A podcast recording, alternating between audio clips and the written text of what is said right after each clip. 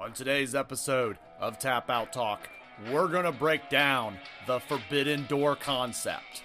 Let's get in.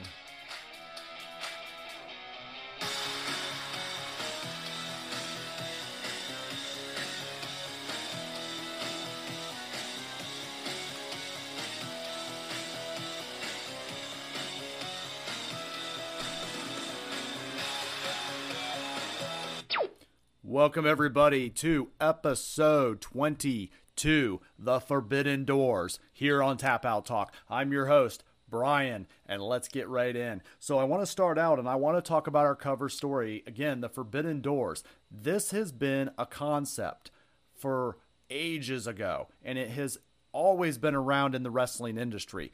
But lately, it has gotten so much buzz in 2021 and even further in 2022. So let me break this down for you guys today. So, years ago, when wrestling was first getting started, and this was years before the WWE, we had a concept called territories. And what that basically meant was we didn't have the days of social media and the days of traveling as much. So, wrestlers had to travel almost like a circus, if you would, from town to town. And sometimes they didn't have those kind of finances to come in and actually do that work. So what happened is you would have these territories in the United States and in other countries, and each wrestling promoter would actually have a territory that they ran and they developed young stars in which they housed and they didn't travel as much.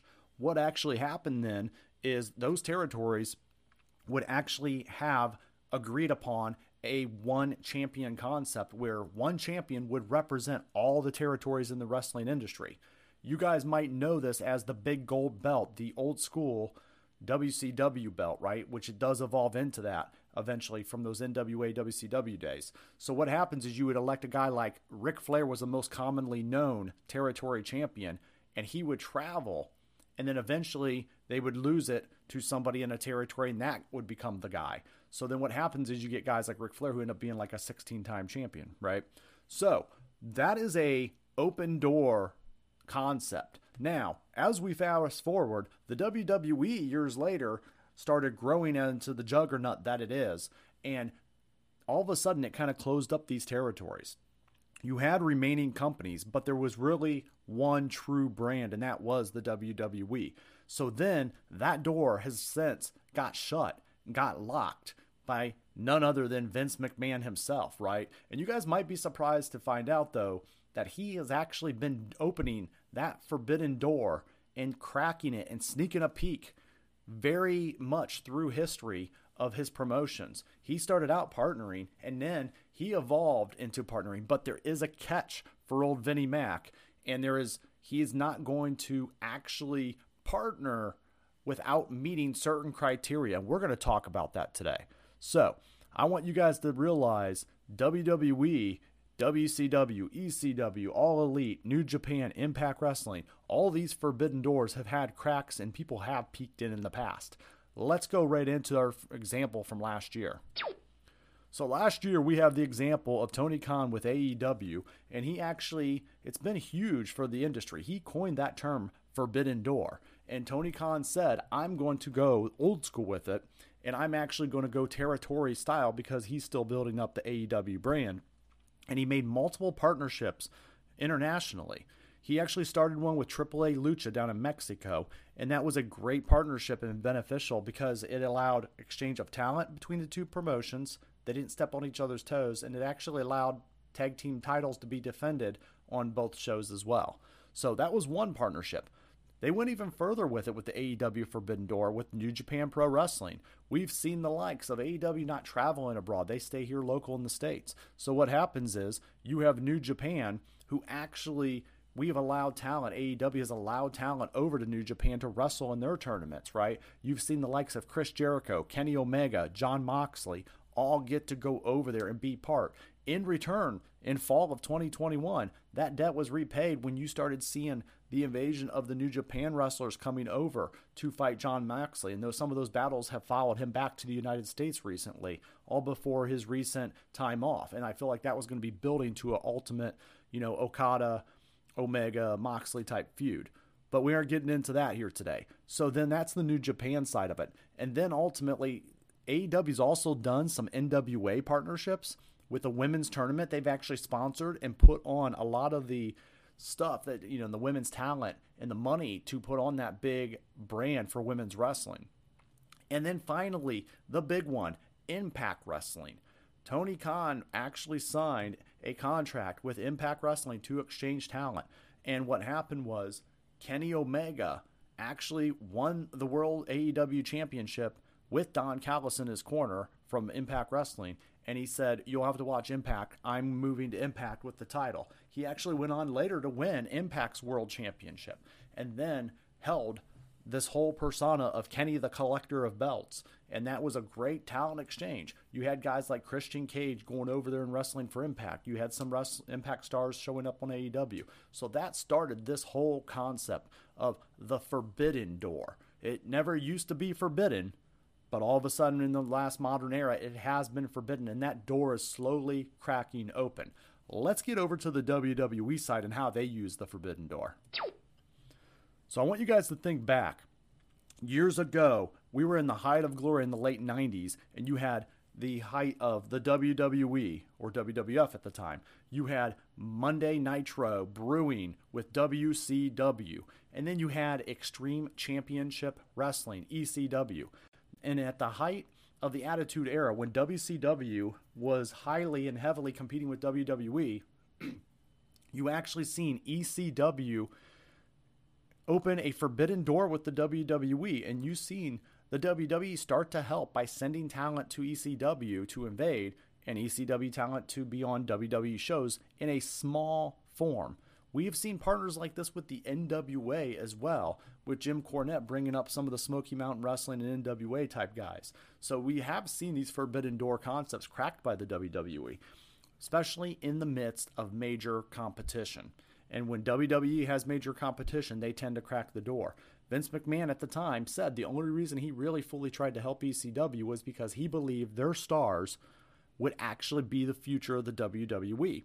And I don't think he was wrong. Guys like Rey Mysterio, guys like Rob Van Dam, Chris Jericho, um, Eddie Guerrero, Chris Benoit, the list goes on. And a lot of those guys did become the next big things in the business. Eventually, the ECW went bankrupt. WWE was able to help buy them out, and they then acquired and owned the brand. That was the first kind of major partnership, and then eventually they acquired it. So here's the lesson you guys should learn Vince McMahon will open that forbidden door if he's going to an open house. Just like when you're selling your home, you have an open house and you say, Hey, we're a little desperate. Come in, check out the house, let's gain some interest. That's exactly when Vince McMahon opens that forbidden door because he realizes that brand is not a threat to him or his company at that time. so, in, in this kind of point, is ECW did not become a threat. Therefore, Vince knew he would acquire them. Later in that story, Monday Nitro, we had WCW eventually went under after really winning that Monday Night War for a very long time. Eventually, they did go under, and then the WWE came in and bought them, and then all of a sudden they owned the WCW brand and they cracked that forbidden door and tried to do an invasion angle back on. We can go back and forth of how that went, but they didn't have a lot of the talent locked in. A lot of that can be covered in the Monday Night War stuff that you guys seen in the past. So, that's the past. Let's talk about the current landscape of the WWE right now you got a lot of brands that are associated with the WWE, and I'll name a few Westside Xtreme Wrestling, Progress, Over the Top Wrestling, ICW, Evolve. You might have seen Evolve on the WWE network. And that's a really big key point with the WWE. They acquire partnerships with a lot of these smaller little brands because they want content for their WWE network or now their partnership with Peacock. So, what we look at here and we see is these are not big brands on their own. They're small, they're little, but it allows the WWE to keep an eye on talent and allows them to slowly just evolve, if you will, into their own brand and make their portfolio wider. This is actually why the WWE, I feel like, in a way, sometimes does not need NXT because Triple H was developing them into the WWE style, where the WWE has some of these individual talent hunts, if you will. So that's the current layout of the WWE. And one of the things you guys might ask is WWE's created a buzz lately saying they may have a open partnership or they are going to have an open partnership with Impact Wrestling. And we're going to get right into that here in a minute because I'm going to break down what kind of talent swap's going to happen, what actually that you're going to get out of this partnership, and the question is going to remain: Does WWE look at Impact Wrestling as not a threat to their main infrastructure anymore? Before we do that, I just want to say thank you to everybody who likes, shares, or subscribes to this videos. I appreciate each and every one of you guys. Um, one of my uh, friends I became friends with um Jesse Chapman out on uh, Twitter. I want to say thank you. He uh, helped share the podcast last week, and I really appreciate that, man. Um, and I wish you all the best. So again, go ahead and hit the like button, and it helps get this up in the main channel. So after we're done with the shout out there, I wanted to go ahead and get into this forbidden door concept. So WWE Impact Wrestling. Are these two companies going to combine? Absolutely not. Okay. What this is going to do is this AEW partnership ended with Impact Wrestling last fall at their Bound for Glory pay per view, where Christian Cage actually defeated, or excuse me, defended his Impact World title against Josh Alexander. And then from there, Josh Alexander won the championship only to have Moose cash in what would be the equivalent of Impact Wrestling's Money in the Bank clause by winning a Battle Royal in the beginning of the pay per view of the night. And he actually cashed in and is their current world champion. Now, I do not believe that major world champions, aka Moose, is going to be involved with the WWE. I don't feel there's a cross promotion there. But I do feel that there's going to be benefits to Impact Wrestling and there also is going to be benefits to the WWE on a short term basis. So this means, number one, the WWE does not see Impact Wrestling as a threat anymore. Years ago, I would say TNA Impact Wrestling was the second biggest promotion to WWE, and that's not, it was a pretty big gap. Not as tight of a gap as AEW is nowadays. But what you're really looking at is they had the likes of guys like AJ Styles, Samoa Joe, the fallen angel Christopher Daniels, and then some. They had Kurt Angle at one point. So, with that being said, what will Impact Wrestling benefit from this talent exchange? The big benefit is going to be, in my opinion, I feel AJ Styles will make a return to the Impact Zone in Impact Wrestling. Okay. So I feel AJ Styles will meet up with Gallows and Anderson, the Good Brothers, who are currently in Impact Wrestling. And I feel the WWE will open that forbidden door to allow AJ Styles over there just to work a very small appearance or program and then quickly be gone. Okay. I do feel that you could maybe see Gallows and Anderson appear in the Royal Rumble. Maybe they help AJ Styles eliminate Omos from the Royal Rumble after he has a big man type presence in the Rumble. But AJ and I feel the Good Brothers could help him out, and that's where this talent exchange is going to come in. With that being said, the industry went crazy in this last week because the WWE straight up announced Mickie James will be in the Royal Rumble despite being the Impact Knockouts champion. So, Mickie James is one of the most respected female veterans in pro wrestling industry. She's worked across many promotions in her 20 plus years of working. She's worked with the WWE as well, as you guys remember. James returned to Impact Wrestling earlier this year, and in her years with the WWE, she urged transformation of the treatment of the WWE Divas division. She was a big, big factor in all of that. Mickie, even recently, is now the Knockouts champion and she is going to go into the Royal Rumble event as their champion. As the pay per view over the weekend, she just actually defended that title. So, what we're looking at now is Mickie James entering the Women's Royal Rumble. What is going to happen with this buzz? It's just that, guys. It is a buzz, right? It is going to be great for the Royal Rumble with all the recent talent releases, and this is really what this is about. The WWE recently has gotten rid of more talent than they have ever done it in the history of the company, and they've done it almost quarterly. You see how that matches up with quarterly business reviews, right? They have made it a practice to get rid of people and get used to these releases coming every quarter now. Unfortunately, that is the corporate world that we are living in with them right now. But what they realized and they failed to plan for, in my opinion, is the Royal Rumble. they said, uh oh, we don't have enough talent now that is recognizable, that actually is built up. So we need to actually bring in some help to help fill this talent. Now, WWE used to do this years ago on a mild scale. They would get a few people from Japan to enter the Rumble. We wouldn't know who they are. Or they would even get guys like Dory Funk Jr. and Terry Funk and guys that weren't necessarily related to the WWE at some point, but they would have them bring in and then they would fight and then we're supposed to know who they are and they would throw them out, right? In those older days. But they would have some shared territory doors when they needed it, right? So what we're looking at here is Mickie James is going to be the knockout world champion entering the women's rumble. Now, I'm going to give you guys some surprise entrants that I feel this open door is actually going to give on the short term basis as to give the Royal Rumble the extra seasoning and the spice needed for that meal. Next up, you're going to see probably somebody like the Iconics, Peyton Royce and Billie Kay, face off with possibly the Bellas, who actually have just made the announcement they are going to compete in the Women's Royal Rumble. So I can see these two facing off a little bit. Um, I see the Bellas eliminating the Iconics in this situation, but I do see okay, that's two more women's spots that are filled up that the WWE no audience knows. Um, let's go over to the men's side of it. We could, on the women's side, get a few more things like Madison Rayne. She's no stranger to WWE competition. On a minimal scale, she did participate in the Mae Young Classic tournament. So, on the men's side of it, you are going to probably see some surprise entrants because the WWE does need surprises.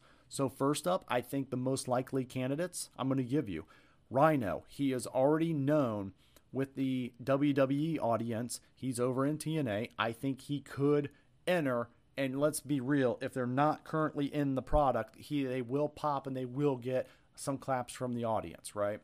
Next up, I feel we will get Rhino's best buddy, Heath Slater. Now, this actually, I could, if you wanted to get fun with the storylines, you could be a last minute replacement for the injured Drew McIntyre. As I reported on day one, that McIntyre most likely is going to be out with neck surgery or possible major neck injury. So, what's going to happen is Heath Slater could be the last minute replacement for Drew McIntyre, calling his old buddy up Heath. And he and Rhino could also team up to possibly take out their old Jinder Mahal. So, Heath Slater's three man band, old school partner. So, I could see a little bit of uh, that friendship popping in. Next up, um, this one is almost a must.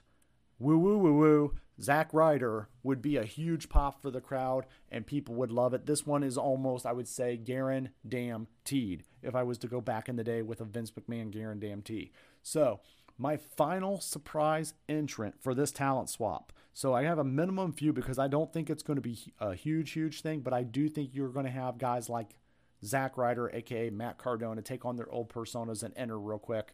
But my final surprise entrant that we could see and I'm just going to do this and you guys are going to laugh, but is D'Lo Brown. I feel we could be looking at the real deal now. You can hear the theme song right there. So basically, I feel D'Lo has been acting as a talent agent and a backstage uh, producer for TNA and then Impact Wrestling. And so I feel we could get a minimal appearance. Think of the terms of The Godfather making an old school appearance. I think you would get those old school fans from the 90s and the Attitude Era that would just like a quick D'Lo entrance and a D'Lo exit. So those are all my surprise Rumble entrants. That's everything I want to kind of go with you guys. Let's get into some of the recent news that I think you guys should know of. Really quick, um, I you know I like to report on a couple things with UFC and boxing every once in a while. Um, I think you guys should know that UFC has evolved into, of course, a global phenomenon that we all know. There's no denying that. But the MMA promotion has millions of fans around the world who watch their favorite fighters. And a lot of people who enjoy WWE also sometimes do enjoy UFC. I know I'm one of those guys. I was there for watching UFC 1 as a kid, right? So, the ever increasing popularity of it, according to Newsday, UFC pay per views on ESPN Plus will now cost $74.99. That's for one event, guys. $74.99. The previous price was already available on that platform for $69.99. So the new prices will come to effect with UFC 270 here on January 22nd of this year coming up in the next couple weeks. If you thought that surge was only announced for individual UFC pay-per-views, think again. The annual subscription for ESPN Plus pay-per-view package has also been raised from $89.98 to $99.98. So guys, man, that's um just insane. ESPN, if you guys remember, acquired exclusive rights for the UFC pay per views back in 2018 and has been gradually increasing the prices. And this is now the third basically major surge in the last four years. The network started around $59.99, if I remember correctly, for individual UFC pay per views. So here's my take, okay?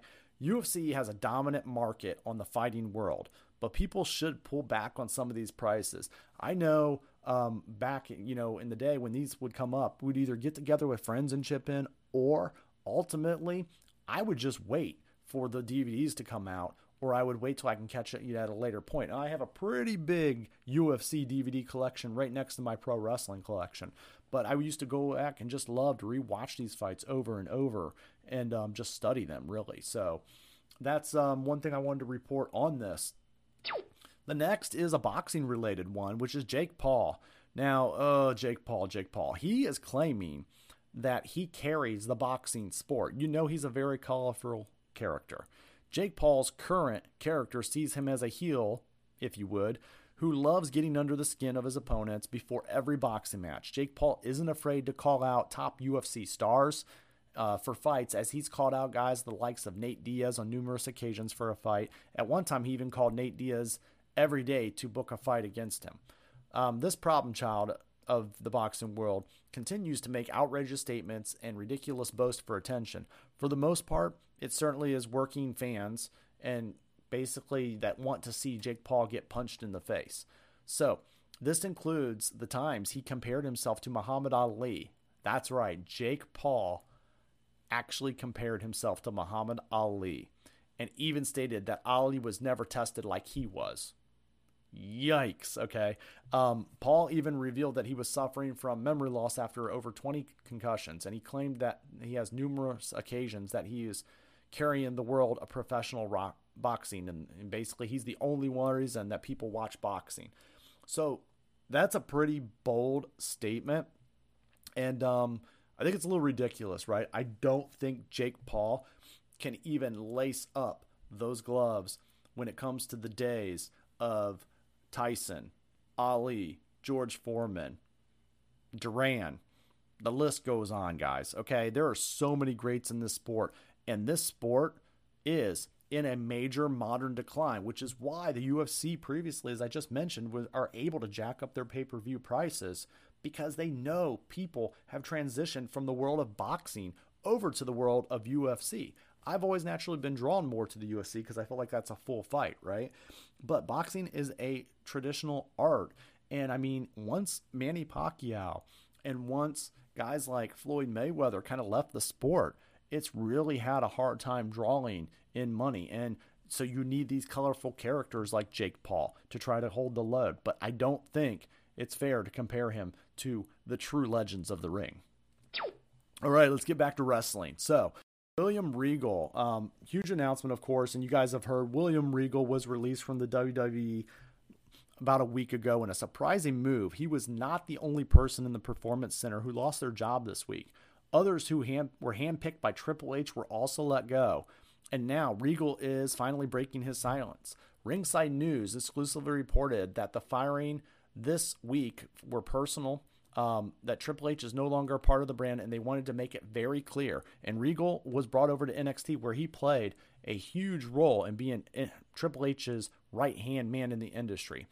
Regal actually put out a tweet, and he is the most classiest man ever. And here's his actual response Thank you to at WWE for a wonderful 21 year run. You gave a lad who was happy and in Wonderland Wrestling on a carnival have a charmed life for 21 years. No complaints, and please, no one waste time replying, as I won't have a bad word said against the company. I will add that at WWE saved my life in 1999 when they didn't need to. They kept my family fed and took me all around the world. You have my gratitude forever. You allowed me to live a charmed life. Here's my take William Regal is a seasoned veteran of the business in and out of the ring. He is a classy man. I've watched him wrestle in WCW. I've watched him evolve in the WWE world. And everybody that he has trained. He has personally touched their heart and he's personally developed their ring psyche and their ability to perform. And that is why William Regal, in my opinion, is a Hall of Fame candidate to eventually be inducted in the WWE Hall of Fame. William Regal has had a huge impact on this wrestling, like a lot of trainers and a lot of mentors do in the background for the WWE on a daily basis. It is a shame to see him go, but he has had an amazing run with this company, and he's always classy as ever. And he will be involved, I feel, in the wrestling world again on some level. Next, we also seen that there was another release, of course, with the Road Dog, Jesse James. The Road Dog was fired from the WWE as the company axed several people, right? Again, attached to Triple H. Um, I mean, can only wonder who was going to be next eventually, right? So the Road Dog may very well find his way possibly in the industry again. Um, a fan tweeted out in the last week, "Hey, any chance of you joining Billy Gunn in AEW, possibly as a producer?" And the WWE Hall of Famer replied with an answer of, "Well, the light bill isn't going, the light bill ain't going to pay for itself."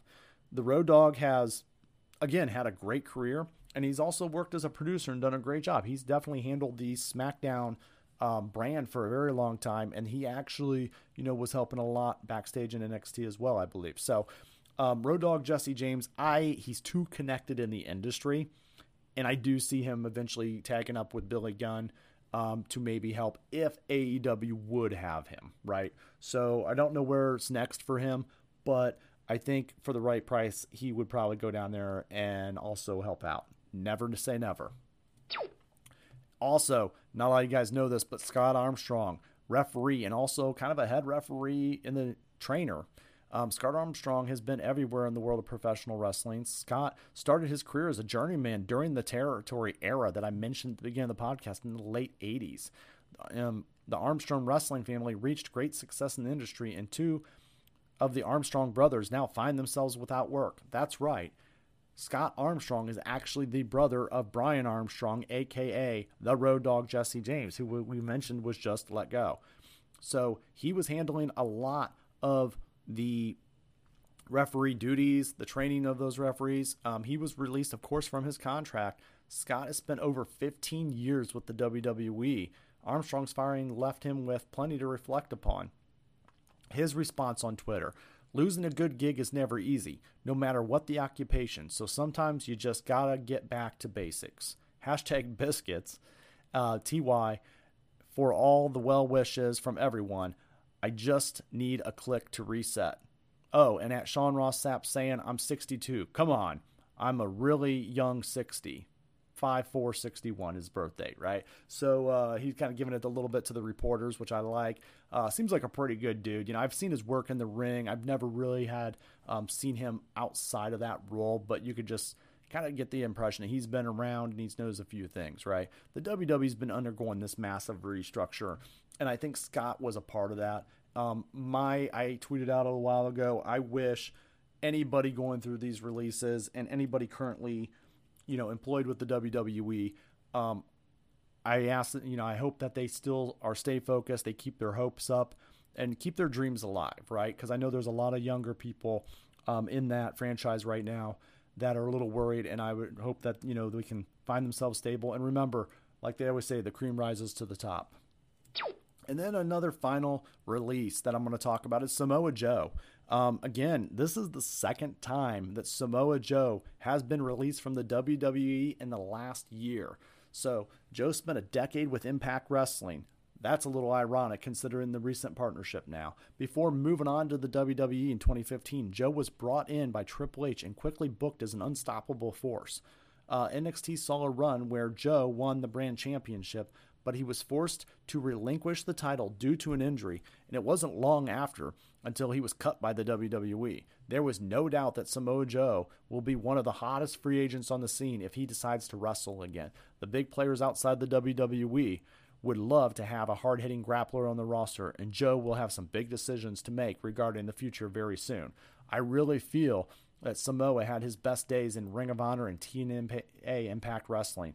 I was addicted to Samoa Joe's work. His matches with Kurt Angle and TNA Impact Wrestling were amazing. His matches with AJ Styles were even better and off the charts. And I just said, keep them coming. Make them tag up. Make them, you know, fall apart. Make them fight. Fight forever, right? The WWE never really used him correct, except with AJ Styles in a storyline, which again, I always like their work. I may have to go back and revisit that and watch that again and then a brief Brock Lesnar match that led him to being overshadowed at the Great Balls of Fire pay per view in July, if I hold myself correctly, um, which is a horrible name for a pay per view. But I remember it was Joe versus Brock Lesnar, and they had the return of The Undertaker just overshadowed it, and it became a one off title shot for Joe, and then he got kind of pushed into the back. So, guys, that's all of the releases and all this Forbidden Door talk, and I hope you guys enjoy. I want to end on a very fun note and uh, just a little, you know, because I, I, like to end on a positive note here. Elmo smells what The Rock is cooking. Okay, so the reason I'm tweeting this, the, Dwayne The Rock Johnson actually responded to Elmo, who has actually tweeted um, and said, Has anybody ever seen a rock eat a cookie? Elmo is just curious. Not actually directed at The Rock, not directed at the people's champion. And The Rock actually responds to Elmo and he says, Yes, my friend, this rock devours cookies, all kinds of cookies. And he says, I'll introduce you to hashtag cheat meals and it'll change your life. Tell Cookie Monster to move it over because I'm coming to Sesame Street to kick his ass and eat cookies. And I'm almost out of cookies. Okay. So The Rock, um, you know, obviously cut a promo. I can't really do a rock type promo, but uh, just a little fun, you know. It just goes to show The Rock can have a little fun. He knows how to keep himself trendy. Curious what kind of cookies they are. They can't always be chocolate chip. Maybe some white, white macadamia nuts. Who knows? But ultimately, I wanted to end on a fun little positive note. We can't take things so serious all the time. So that is everything that I got for us today. And as always, you guys know how it is. Thank you for watching so much. Like, share, subscribe. And around here, we don't say goodbye, we say game over.